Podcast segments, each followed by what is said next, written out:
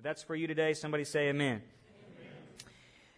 amen. Uh, in the book, The Hiding Place, uh, Corrie ten Boom, uh, Boom tells the times in Holland during the German invasion in World War II. And uh, one particular night, she tossed and turned in bed, not able to go to sleep, and the warplanes were flying overhead, buzzing back and forth, and she heard her sister Betsy uh, downstairs making uh, some tea. And having not been able to sleep, she went downstairs uh, and they began to talk, her and her sister, late into the night. And uh, eventually the fighter planes died down and they went upstairs again. And going back up to her room, uh, Miss ten Boom reached out and to, in the dark, feel around and pat for her pillow before lying down. And suddenly she felt something sharp cut her hands. And it was a piece of jagged metal 10 inches long and she cried out for her sister, and she said, Betsy, if I had not heard you in the kitchen. And her sister said, Stop, Corrie, don't, don't say it. There are no ifs in God's world, and the center of His will is our safety. And later on, Corrie would go through three uh, uh, prison camps in Nazi Germany. Her sister would die. And along the way, she would find out this truth that God's perfect will is our hiding place. And she went on to write a book, and there's a popular movie about it. But the center of His will is our safety, and God's will is our hiding place. How many people could say there's been times in my life where I can look back and I can say God's hand definitely was upon me because I would not be here today uh, if it had not been for His perfect will in my life. And sometimes we don't always know how to find that place or that that uh, that situation may not be so reality as Nazi Germany today. But in the chaos and disorder of our lives, how do we find ourselves continually at the center of God's will? What do you do when life gets fearful uh, and chaotic and stressful and turmoil comes and you can't think clear because of all the things that are happening? Maybe not even in the world, just maybe in your head all the things that are going on. You've got this stress and that responsibility and that thing, and I've got to figure this out, and I don't know where I'm supposed to go and why and how, or why I'm in the place that I'm in right now. What do you do when that time comes, and how do you find God as your hiding place? I think in these chaos uh, times of life, if one of the challenges and maybe the problem we want to address today is that as and in pastoring I've noticed as life gets busy, as life gets chaotic and it gets stressful, that's the often time we, we barely have even family time, much less God time. And all the stresses and the responsibilities and the chaos of life begin to come in. We find ourselves more and more separated from God.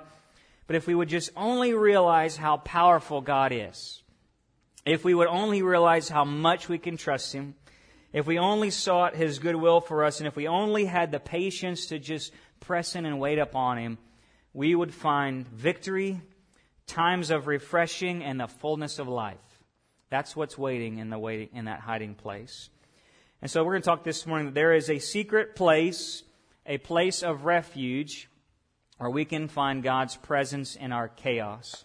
And so I want to kind of break it out this morning this way. I want us to talk about these secrets. We're talking about secret place, the hiding place, the secret place with God. But uh, we have secrets. God has secrets, and He has a secret place. And I want to kind of lead us into that because I want to go to the secret place with God. I want to find that hiding place with God. But first, I got to talk about my secrets. We got to talk about our secrets. And so, uh, in Scripture, secrets in the context of you and I are always bad, almost always bad. Secrets in the place of God, we're going to talk about in a minute. But when it talks about secrets in Scripture, almost every time the context is in a negative way. It's in the secret place, and our secrets is what uh, we find in the secret times uh, with human beings. That's where we begin to lie and talk about our neighbors. That's the secret places that we have. That's where we begin to gossip about other people.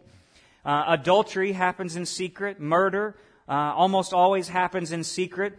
Uh, Ephesians 5:12 says the most disgraceful sins actually are done in secret. And so, what the, what is good about secrecy? What's good about this secret thing? Jeremiah 23 24 says, Can a man hide himself in secret places so that I do not see him, says the Lord? Do I not feel the heavens and the earth, declares the Lord? Do you know there's no such thing as secret sin? There's no such thing as secret sin. God says, I, I look at the secrets of the heart. I, I can see into every heart of every man, woman, and child. I know your intentions. I know what you did that one day way back when when you thought nobody was looking. I know what you secretly think about him or her. I know what you've done. I know it. I see all things. And I know the secrets of the heart, he says in Psalms 44. And in Psalms 90, it says that his presence actually exposes our secret sin. You ever been to that time uh, where the pastor begins preaching and you know you want to go down to the altar, but you're scared of what might come out, or you, you know you should go to prayer, but you're scared because there's this, this thing holding on to you that you don't want to confess it. It's almost like a shame that you, uh, you do something and, and that's like the least time you want to pray, right then. Because there's this, this hidden thing. There's this, this, uh, this thing that begins to separate us. And I think about Adam and Eve. And Adam and Eve, they, they rebel against God and, and uh, their secret sin while he was away. They begin to partake of that, uh, that forbidden fruit. And then what happens? That during that secret sin, that shame begins to cover them, and they begin to separate themselves from God. And they even uh, falsely think they can hide it from God, so they they go off, they make fig leaves and, and clothing for their own selves, and then when God's presence comes by, they begin to hide from it. That's so very much you and I. That's so very much every single person. We, we think that falsely we can cover up our secrecy. And this is the, the hindrance, number one hindrance before we can even get into the secret place today, it must begin right here. That your secrets hinder your relationship with God. My secrets hinder my relationship with God. I falsely think that I can hide them and cover them up, but that secret sin begins to separate me. It begins to condemn me. It begins to put shame on my life, and eventually it ends up in eternal death and damnation apart from an ever loving God. And so Adam and Eve began to separate themselves, but the presence of God began to draw them. And He drew them, and He drew them, and He drew them. And when they decided to come out and be exposed, even though they were covered up, they really they were exposed in their sin. They began to step out from the bushes and come out. And God, yes, even though He disciplined them, He gave them a great promise of restoration. And then He covered them with a better clothing. He made the first sacrifice for them, and He promised them a great Redeemer coming to undo everything they had already done. You see, that's the awesomeness of our God. Is that though my secrets begin to hide me and separate me and distance me, my God begins to draw me out. And no doubt this morning, perhaps you're here and you've done something in secret. You've got thoughts in your head about someone or something. You've done something that you, you shouldn't have done, and we are all there. And the presence of God can be this awful thing to you. You can feel shame, you can feel regret, but let me tell you this morning, God's Spirit is drawing you to a place of restoration. God's Spirit is drawing you to a place of covering. And if you would just step out from what you thought you were hiding from, you'll find a God that there's no more secrets.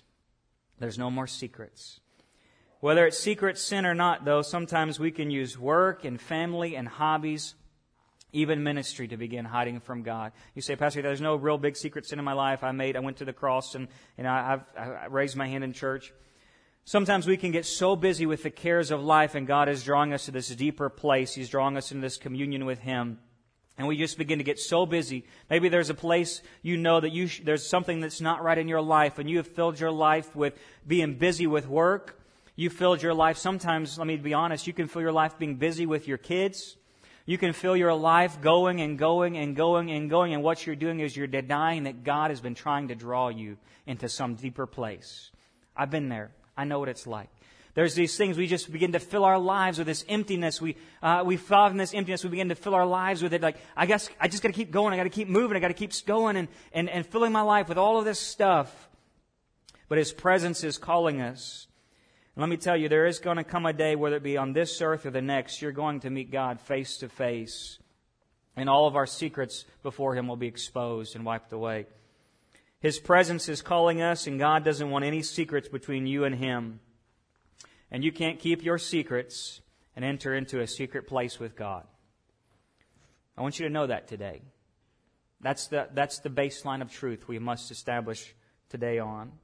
That first we must leave our secrets to realize, just like Adam and Eve, it's not that I should hide from the Lord, but I should hide in the Lord.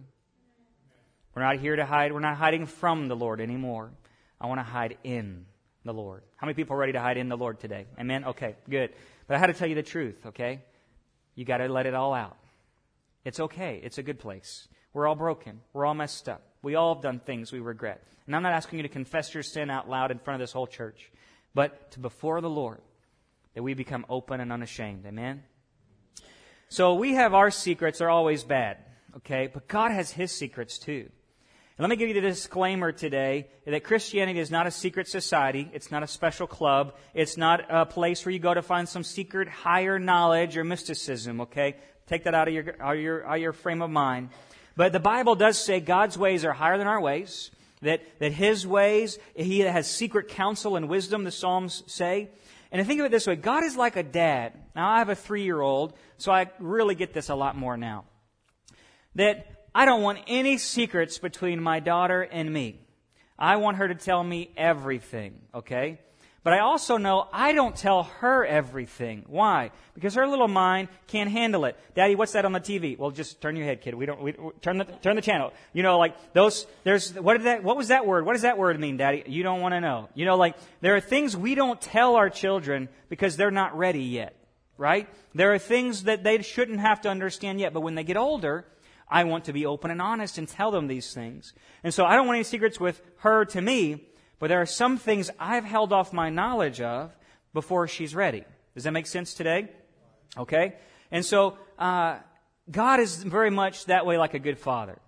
He doesn't want any secrets between you and I, but there are things that He begins to reveal. Uh, scripture says, Psalms 25 verse 14, the secret of the Lord is for those who fear Him. That's His children now. And He makes them know His covenant. You see, God had this mysterious plan from the very beginning. The Bible says in Romans that God hid this secret plan of Jesus Christ coming from the foundation of the world. That in the very beginning, He had this secret, this mystery, the Bible says. And along the way, He would tell His prophets. Amos tells us that, that God never said anything without revealing it, or never did anything without revealing it to His prophets. And along the way, He would tell a prophet, hey, here's a little nugget of this covenant I have coming, this new covenant. There's a little nugget of sending my son. He'd give Isaiah, there's going to be a suffering servant. He'd tell him that part. Isaiah, there's going to be a great redeemer. And he began telling these nuggets along the way as his children needed to know. But he never gave them the whole picture.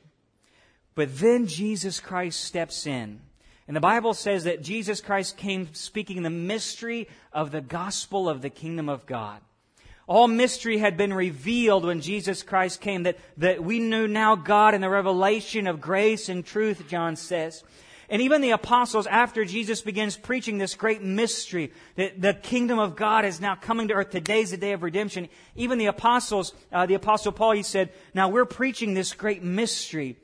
This great mystery, uh, the apostle Paul said, uh, this mystery of the gospel in Ephesians 6, 9. In Ephesians 3, he says it's the mystery that's been hidden for the ages in God but in Colossians has now been made known. You see, all mysteries begin begin revealed in Jesus Christ. You can look through the Bible, you can begin to see this marvelous, prophetic, mysterious, beautiful plan of God's redemption for us. And the Bible says, even though we've received this great revelation of Jesus Christ, we still don't know it all because, for instance, when's He coming? What does the Bible say? It's not for you to, to know the times and the seasons of God's coming. There's still some mysteries left in God's plan for you. But what God does, He gives you the Holy Spirit along the way. Let me tell you, this journey of the Christian life, it never ends and it's never boring. How many people can identify with me that the longer I have been in the Word and been in church and been in communion with God, knowing His grace just gets more awesome and awesome and awesome. It, the more I'm with Him, the more I'm like, oh, did you see that truth? And then another year later, I'll read it again. Oh my gosh, I see it this way now. Like that song we sang earlier. It's just like the mystery of the awesome grace and plan of God. It's just better and better. And the Holy Spirit begins revealing more and more and more. And if you're in church for 30 years and you're still hung up on the same old knowledge you had before, let me tell you something. You've missed the secrets that God wants to reveal to you. It's not some higher knowledge. It's a revelation of God's loving plan for your life and for my life. That God has something He wants to share with you. And from the very beginning, Bible says God has always wanted to dwell and walk with you. He's always wanted to put His presence in the middle of your life. He's always wanted to talk with you. That's why He made Adam and Eve. I always want to talk with you. I always want to be with you. I always want to dwell with you and reveal my heart to you. And now He can do it at a level that no one ever thought possible. Let's look a little further. Mark chapter 4 verse 22, Jesus talking about the light of the world. He says, but nothing hidden except to be revealed. There's nothing hidden except to be revealed, but nor has anything been secret, but that it would come to light. He's talking about the gospel. See, the Christian life is this continual revelation of the mystery of God's love for us. And God loves to tell you his secret love for you. Now, think, I want you to just stay right there just for, for a second. Remember this God loves to talk to you, God loves to reveal his heart for you and his heart for the world. And God's heart is so big, his love is so amazing, his plan is so awesome, you can never get enough of it. And I want to dwell in a place where my secrets are gone away and all I have left is saying, God, I just want to know you more. That's the beginning of the secret place. So we got our secrets bad, God's secrets good and awesome. And God has a secret place. Let's talk about this for a minute. So you're in Psalms 32, verse 7. Just stay right there, okay? The secret place, uh, you find in Scripture this, this phrase, it's either secret place or hiding place. And nobody writes more about it than King David himself.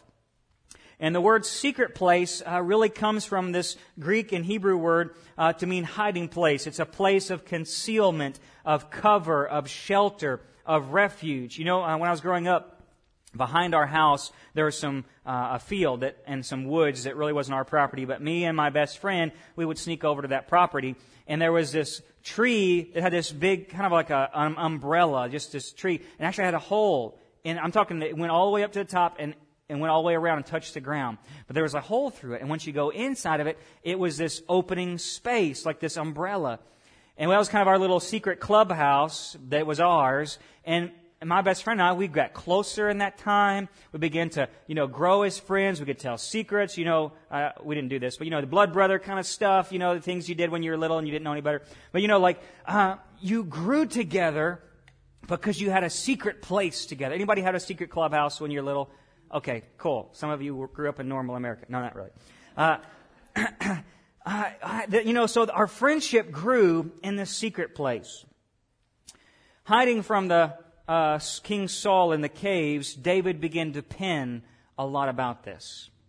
And in Psalms 27, verse 5, he said, For in the day of trouble, he will conceal me in his tabernacle, in the secret place of his tent, he will hide me. He will lift me upon the rock. That's going to go with Psalms 32 that you're at here in a second, but I'm going to really expound on Psalms 27, 5, so you can flip back and forth with me.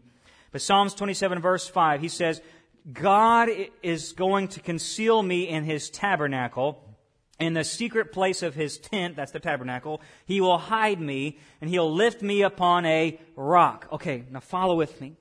This is where it all comes to pass he was discovering as he's running for his life and fearing for his life, he discovered that just like those caves that he was hiding in in the Judean wilderness, that God to him had become a place of refuge. How many know God is a place of refuge today, right? That just like those caves I'm hiding from my enemy Saul, so also God to me has become this cave, this hiding place, this secret place where I am alone with him in a dark place but God to me has not only just saved me from my enemies, He saved my soul from sin and death. Amen? And so God is a secret place, a hiding place, a place of refuge, of safety. And so it was a physical time in his life, brought a spiritual reality to him. How many know sometimes we go through physical things in this world that God teaches us a spiritual principle, right? Okay. Some of you. Amen. So he said, God is like this cave to me a secret place. But see, it goes so much deeper than there. Because the Holy Spirit brings a little bit more revelation here. Because I read this verse 10 times this week and I didn't get it until last night, okay? So God is just still revealing things, alright? And so Psalms 27 verse 5, he says he's going to conceal me in his tabernacle, the secret place of his tent. He'll hide me. He'll lift me up on a rock. Okay. So David is sitting here in the dark, in a cave, hiding. And what he is thinking about in his mind's eye is that back in Jerusalem, where the tabernacle is, is a secret place. In the tabernacle is the place called the Holies of Holies where the Ark of the Covenant sat. And it was veiled behind a 30 foot curtain where no man could go but the priest once a year. And to do that, he had to be covered uh, in a sacrifice for blood, and then he had to wash himself with a certain ritual washing, a purification washing, and then he would go into the Holy of Holies. But every other day of the year, the closest he could ever get, the high priest could, or one of the priests could go to the altar of incense, which is just before the veil, and they would make an incense offering. And that smoke would billow up and it would go over the curtain of the veil into the presence of God. And that was symbolic of their prayers. The prayers would go over the top of the veil and through the veil into the atmosphere where God was, that secret place. And there was no light in that place, but just God's presence. And it was a dark, mysterious place covered by some angels with the mercy seat on the Ark of the Covenant. And so this is just for the priests who'd been covered by the blood, washed in the water. And David is thinking in this cave, he's thinking, God to me in this cave is like a secret place. And God, while I'm in this cave, I'm actually in the presence of God. It's as if David, now never having been to that place before, even as king, or as he wasn't king yet, but even as a servant of the king, not even the king could go into that place. But he's never been there before. But he's thinking in the cave, oh God, I'm imagining you in the splendor of your presence. Me and you behind the veil. Me at the mercy seat, at the glorious center of your presence. And right now, in this place of my life, I'm actually behind the veil. I'm actually with you, God, in a secret place where no one else can go but me and you. David was getting a prophecy, a, prophetic spirit uh, that, that he was understanding that uh, for him and God, even in this place, God became to him a, a secret place, a hidden place. In Psalms, so he says, Psalms 32, verse 7, he says, You are my hiding place. You preserve me from trouble. You surround me with songs of deliverance. What does that mean for you and I today? David is in the cave, he's in the dark, he's thinking of this place he's never even been to, the place of the presence of God, and in this cave, the presence of God begins to come down upon him. You see, for you and I today, he says there's a tabernacle he's going to put me in and a rock he sets me upon. For you and I today, David was speaking prophetically into the future, a revelation of God's loving plan, his mystery for you and I today is that you and I have a rock that's Jesus Christ. And when Jesus Christ died on the cross, the veil was torn from top to bottom. And now you and I have access into His presence by the Holy Spirit that dwells within you, and you become a tabernacle of dwelling for God. And this revelation is that no matter what cave you're in, whether it's David's cave or Daniel's lion's den or, or Joseph's pit, no matter if you're in the chaos of the life between two rocks in a hard place, and no matter where you find yourself at today, you can enter into the secret place of God. Amen? That is such a glorious, marvelous truth today that no matter where you find yourself in, God to us is Jehovah Sithri, the secret place of hiding. And I hope that's for you today. Because I think about David and not having ever been there before. He's in that cave and he has to rely on what, what knowledge he has. That God, I'm in this place where my enemies are coming around me. Life is falling apart. The plans I thought I had, Lord, you put me as a servant to the king. God, I thought I had a fast track, Lord, to be somebody. You told me promises of my life that I was going to be somebody great one day. But God, I'm sitting here rotten in this cave and there's no hope for me in this life. I, there, Walmart's 20 miles away, walking distance. God, I can't, I can't make it anymore. And then he begins to write, but God, I close my eyes and I think about your presence. I think about that place, God, that nobody can go but me and you. And right there in that moment, the Holy Spirit begins to descend. He says, You know what, God? Your Holy Spirit to me is the tabernacle. The rock is Jesus Christ, the Messiah who's coming. He's going to make everything right again. And today, I don't know what you're going through. I don't know what den or pit or cave you're in, what formless time of chaos. But for you and I today, any place can be a secret place with God. Any place whether it's on the road driving or it's in the middle of a confrontation in your office building, you step out just in the hallway. No matter where you are, any place, any pit, any cave, any dungeon can be a secret place with the Most High God. How do you find it though? I don't know if maybe you've been in a chaotic time in your life before and God has felt veiled and you say, "Why, God? Why are you? Why are you veiled? What's going on? I don't. I don't feel you in this chaotic time of my life." Anybody ever been there before? Amen. You know, even having this revelation, sometimes like Israel, we can we can uh, not pay attention to His word and His purpose for us. And if we're not careful, even like David, who had this wonderful revelation of the indwelling of the Holy Spirit and the rock Jesus Christ, and how that that veil was rent, and Jesus has now allowed us access into this most holy place that any place now can be a secret place because of Jesus and what He's done for us, and the veil being torn, and the separation now gone. Sometimes it doesn't always feel like it.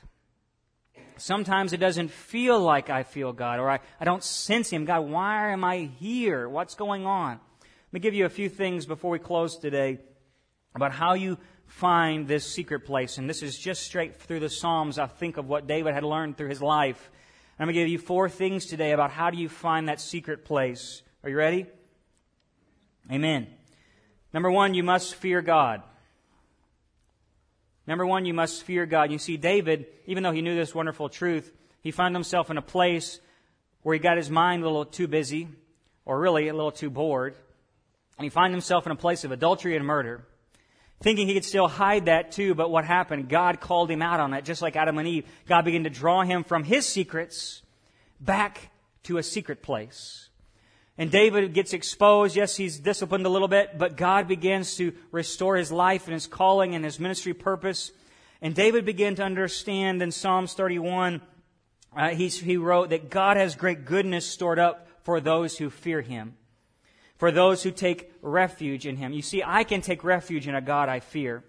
The world would say, oh, but why is God got to be fearful? Can he just be love and puppy dogs and rainbows and turn the other cheek and, you know, and all that stuff? Let me tell you something. God is a fearful and awesome God. He must be. How many people want to serve a God that's a pushover? I want to serve a God that's bigger than my enemies. I want to serve a God that's bigger than sin and death. I want to serve a God that can make the world right again. I don't want just a rainbow cloud covered uh, teddy bear God. There must come before us this holy reverence and fear that for many today we move from the place of uh, remaining in my secrets and so many people are remaining in their secrets are saying god don't come near me i don't need your holiness i'm good enough on my own i can make it on my own. I don't need to be fully exposed. I can hide, right? here. I can cover myself up pretty good. I can stay in these bushes. God, I can make it. I know I made a mistake, but God, I'm good. I'm fine. But we get to a place where we say, God, but I need your light to shine on me. God, I need you to expose the darkness in my heart. And that's an okay thing to say. It's a good thing to say. And David learned that it's that those who are fearful of God, they have a holy reverence for Him. They know they've sinned. They, they admit their need for this great and awesome God because He knows, while I also fear Him, I know that He hides me in the shelter of His mighty strong hands. This is a good God. And so not only do I fear Him, number one, I must trust Him. Number two, so there's this awesome God who's bigger and badder than all my enemies. And I fear this, this thing. And, and sometimes that fear, that exposure, but then I begin to say, but know what? I trust you, God. David wrote in Psalms 31 that I took refuge in him and I trusted his righteousness to deliver me. And, and we begin to commit our souls to the care of God and to believe that, just like in verse 2 it said, in, that, that God is the rock of my salvation. He's all that I need. If I trust God for the eternal care of my soul, how do I not trust Him with everything? Think about it. If I trust God with the eternity of my soul, how do I not trust Him with my finances, with my job, with the clothes that I wear, with getting gas in my car, to providing all that I need? That's what Jesus comes. He says, My children, don't you get it? Seek first the kingdom of God, all these things added unto you. God knows the sparrows that fall. He knows and clothes the flowers. Just give your life, your soul, everything to God. Trust Him with everything. And so David says, okay, I fear Him, but I also trust Him. He's my rock. He's my refuge. He's all that I need. And I commit my soul to the care of Christ. Oswald Chambers said it this way. He said, when we live in the secret place, it becomes impossible for us to doubt God. Think about that. He says, we become more sure of Him than anything else in the secret place. When I trust my soul to the care of God and I begin to give more of myself over and say, God, I've secretly been prideful. God, I've secretly been trying to control my whole life. God, I'm secretly having judgment and passing it on that person. I begin to give over my secrets and my confession to God, and He begins to reveal more and more of His secrets. He begins to say, But you know, I know the good plans I have for you plans to prosper you. He says, I know that I knew you from the foundation of the world. I had something in mind for you. And he begins to tell you the things he loves about you and to tell you the things that he has for you. And he begins to tell you what he's going to do for your family and begins to give you words of knowledge and wisdom and, and all the things that's going to happen in your life. He begins to share his great mercies for you. And he says, did you know what I did for you in the cross? Do you know how much I'm with you in the night watches and I'm singing over you songs of deliverance? I'm speaking things over you, and we begin to say, okay, God, I'm, I'm trusting you. I'm letting it go. And we begin to get more and more revelation. And the more and more I do that in my life, the more and more I say, God, I do trust you. What worries do I have in this world? What do I care about? I got a God who I trust with my whole heart, my whole life, my whole body. So David goes from I fear God to number two, I trust him. Number three, he says, uh, we must seek God. David asks for in Psalms 27 to seek and dwell in the house of the Lord. I'll, one thing I ask, one thing I seek, that I may dwell in the house of the Lord. All the days of my life, behold his beauty. He, that David, he wanted to be with God. Is that your desire today? Do you get up every day and think, I just want to be with God today? Or do I get up and I'm thinking, got this to do, that to do, this to do, that to do, this problem, that problem trying to get it out, get the Pop Tart in the hand, racing the truck, go down the road, almost making it to work, whatever. But that I would dwell in the presence of the Lord today. David got up every day on his good days. We all have bad days. And said, I want to be with God today. How many people want to get up Monday morning and still feel like, I want to be with God today? Amen? He says, So I seek God. You know, a secret place is never discovered until you search for it. That's why it's a secret place. Sometimes God's going to put you through some places in your life so that you will make them a secret place. Some of you have been through tragedies. Some of you have been through difficulties. Some of you, even right now, are going through a season in your life that you would call a pit or a cave or a dungeon or a den. You've been through things maybe recently or in your past and God wants you to make that place a secret place. And sometimes we don't look for them to be that. We don't search for them to be that. But David, he said, I'm seeking for him and I'm, I want to discover that. And so maybe it's that treehouse in your backyard you've never been to before that you and God could get that friendship to grow. But you got to go find it. You got to search it out. Sometimes I think our Christianity is more like a texting relationship with God. We begin to text a few prayers. We maybe get a response back, and that's the extent of our relationship with God. We're on this, we need to get some Skype going from heaven, right? We need to get some FaceTime going here, where you and God are spending time together in the secret place, seeking Him out. You know, the Song of Solomon, which most people don't preach on very much anymore, but it's an illustration of Christ and His church, the bride and the groom. And in the Song of Solomon, chapter 2, verse 14, the bride sneaks out, the Bible says, to a secret place just to see her future husband and hear his voice and see his form. She longed, she couldn't wait for the day that she was his and he was hers. And this becomes this glorious picture of a church that says, God, I just, I know it's not marriage day yet. I know I'm not up to heaven yet, but God, I just need to sneak out tonight and see you. God, I just need to sneak out in my prayer time today and just spend time with you and long to be with you. And is that your relationship today, church, with a God that you're engaged to marry at the marriage supper of the Lamb at His second coming?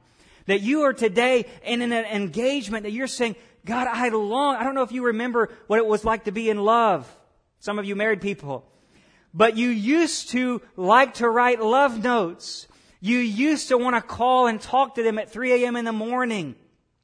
And, and get to that place where you're like, I just want to see her or him today.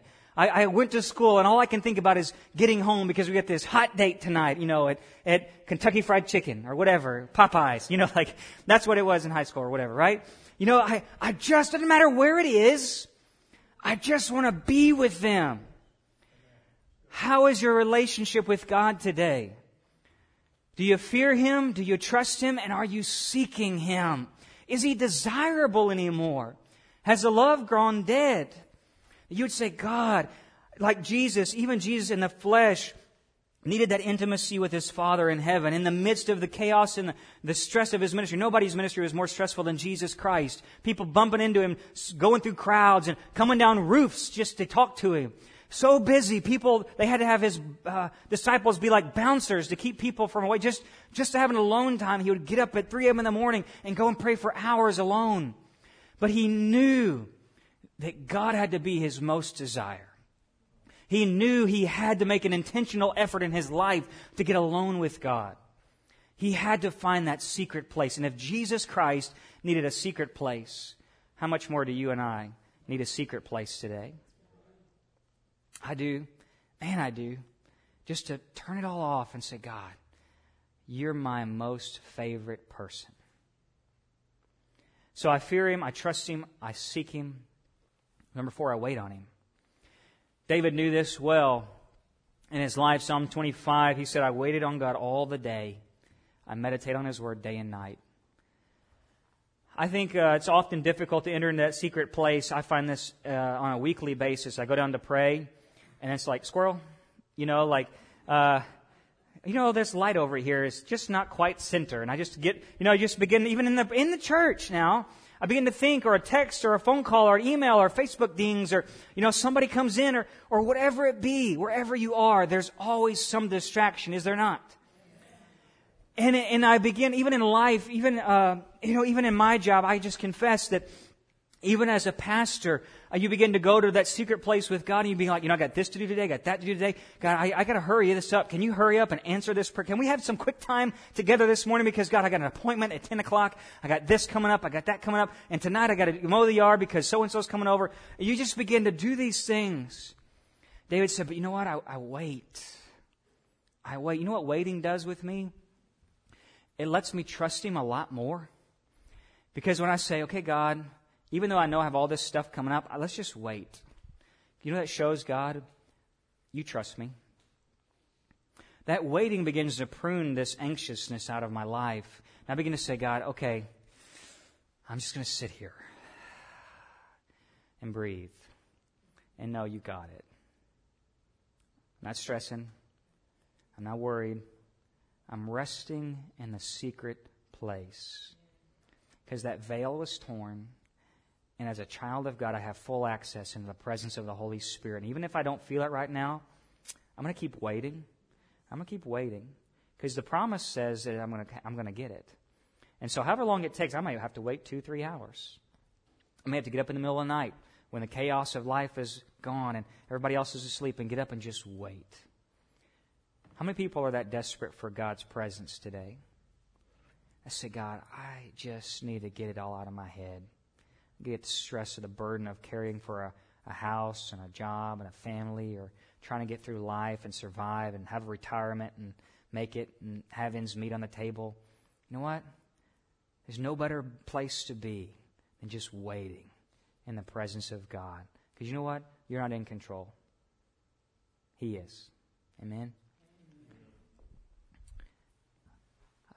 I fear Him. I I trust Him. I seek Him. I wait. Spurgeon said, he said, if you want to have that splendid power in prayer, you must remain in loving, living, lasting, conscious, practical, abiding union with Jesus Christ. And what happens when you find it?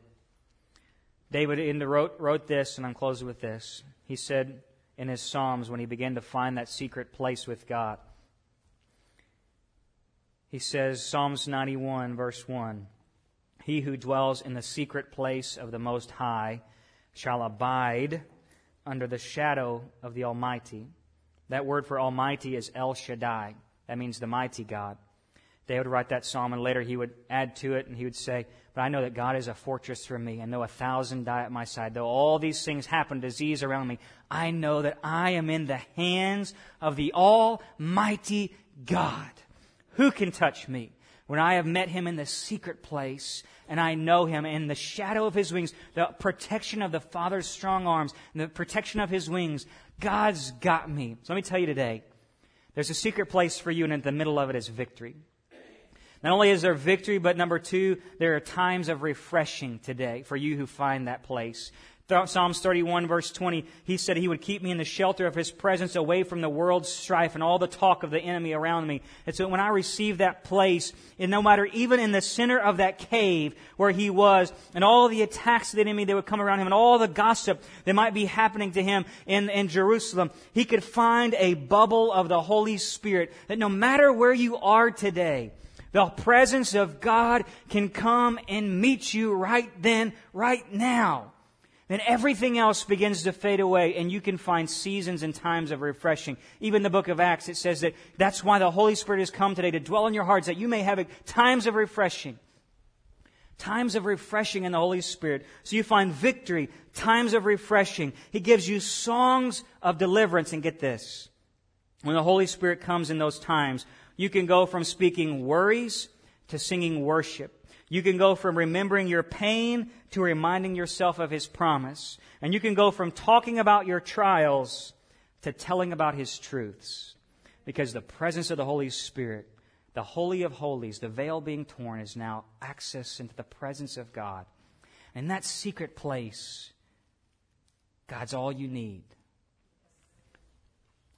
You find victory, you find times of refreshing, and you find new life. And David, I'll end with this. He said, I, Psalms 27, verse 13, he said, I would have despaired. I would have despaired unless I had believed I would see the goodness of the Lord in the land of the living. You see, that little tangible presence of God on this earth was a reminder that God's got it all figured out. And one day, we're going to experience the fullness of God and behold His beauty. And that secret place is going to become a daily reality. And maybe we don't live there every day. Let me tell you, every day you have access into the presence of the most holies of holies. There is a secret place. And if for those who fear him, for those who trust him, for those who seek him, for those who wait upon him, they're going to find victory. They're going to find times of refreshing, and they're going to find everlasting life in the presence of God. Amen. Worship team, would you come? With every head bowed, every eye closed today.